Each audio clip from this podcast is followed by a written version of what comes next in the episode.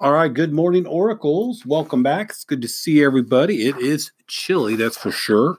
Uh, today is Monday, January 20th, 2020. Our word of the week is the word discipline. Again, to have discipline um, means you control yourself at the right time. Um, I exhibited discipline last night because some people that came over to visit had popcorn and I passed because I didn't need it. And I have a whole bunch of accountability partners that I don't want to let down, including myself. So anyway, for my my wig, I almost said for my pig. I think that was a Freudian slip. For my wig, uh, let's begin our day with the Oracle mission. I will be innovative, be bold, build a legacy. Students celebrating a birthday today include our friend Carson Her. Happy birthday to one of our new fifth grade students, and Geraldine Road. Happy Ger- Geraldine Rody, happy birthday to both of you fine fifth grade students. a couple of announcements. Again, today is Martin Luther King Day. Uh, again, it's a federal holiday that marks the birth date of Martin Luther King Jr. Uh, again, every year, I believe it's the third Monday of January. This day is set aside uh, so we can pay respect to the influ- influential civil rights leader. Uh, again, Martin Luther King Jr. was instrumental in racial equality for all.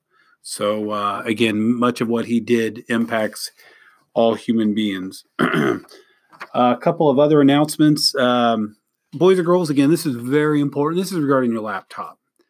Uh, the laptop that you borrow from the school. Uh, we've had a couple of flags come up in our uh, auditing system because every website kids go to, uh, we get a report and there's a couple of kids that will be talked to. But boys and girls, again, we talked last week about integrity. Um, you know where you're supposed to be on your laptop.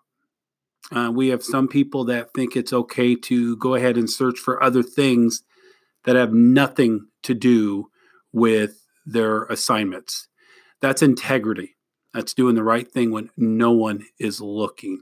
Someone is always looking. So, boys and girls, I expect you will do the right thing. You will only go to those sites you need to go. We do not have to do laptops. Um, so, again, be cognizant of that. My plan this morning is to run a PBIS report. Again, that means it's going to show me who has purchased things from the Oracle Express, and I'll try to schedule some things out. Uh, I do know there's going to be a police office here later this week, so we're going to be able to do the ride in the cop car. I know we have eight, nine, ten kids who have already purchased that. if you purchase it before then, you could do the car ride this time. If not, you'll have to do it in May. Again, some of the things we can't do every week simply because there's no way to do it. I can't have a police officer come every week.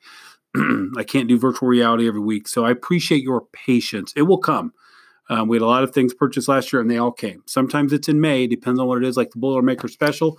That will be in May. Uh, we can't have the Boilermaker train come every week. Also, third grade students who are in Heritage Keepers, there is a Heritage Keepers meeting Thursday. So, Heritage Keepers, that's Thursday. Again, you need to bring a note on Thursday indicating you have permission to stay after school. Next week, I'm really excited, is the Great Kindness Challenge. The Great Kindness Challenge. Also, while I'm thinking about it today, we do have a staff member's birthday, Mr. Harmon. Happy birthday to you. And Jansen in Brooklyn provided a joke I'd like to share with you. What does a duck eat for lunch? Now, think about it. What does a duck eat for lunch? How about quackers? quack, duck, quack. Okay. Oh, I liked it. After today's announcements, please stand and have a moment of silence, followed by the Pledge of Allegiance. And remember to live the Oracle mission.